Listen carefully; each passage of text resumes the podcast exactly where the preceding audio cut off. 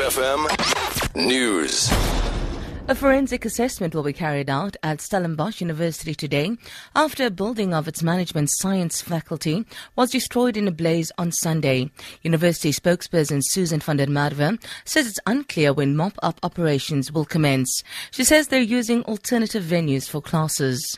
We expect that the insurers will um, enter the building and there will be a forensic team that will conduct an audit um, to determine the causes of the fire. Before they give the go ahead, no mopping operations can start within the building itself.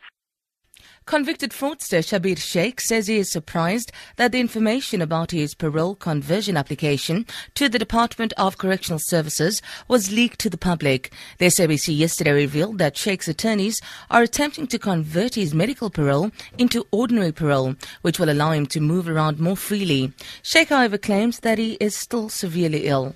This information is out in the public domain when it's supposed to be treated with a sense of confidentiality so I'm just uh, trying to understand what's going on. I'm managing my health, and it's uh, something that you just got to be serious about and manage it. You know, chronic hypertension is something you must manage, and things like that that take you by surprise doesn't help in any way. Sentencing procedures in the case of nine Corner People's Rights Movement leaders are expected to begin in the Bellville Regional Court outside Cape Town today. The nine men appeared briefly in court yesterday, but the state needed time to deal with other cases.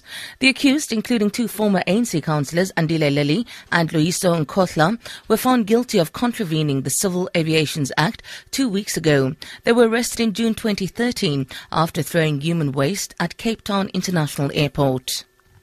A 94 year old man has been charged with 3,681 counts of accessory to murder in Germany on allegations that he served in the Nazi death camp Auschwitz.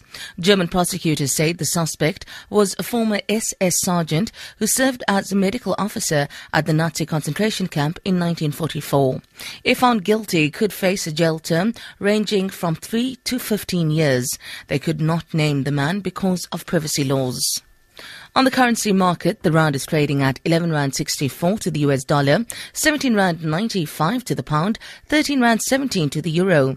Gold is trading at $1,203 a fine ounce, and the price of Brent crude is at $59.03 a barrel.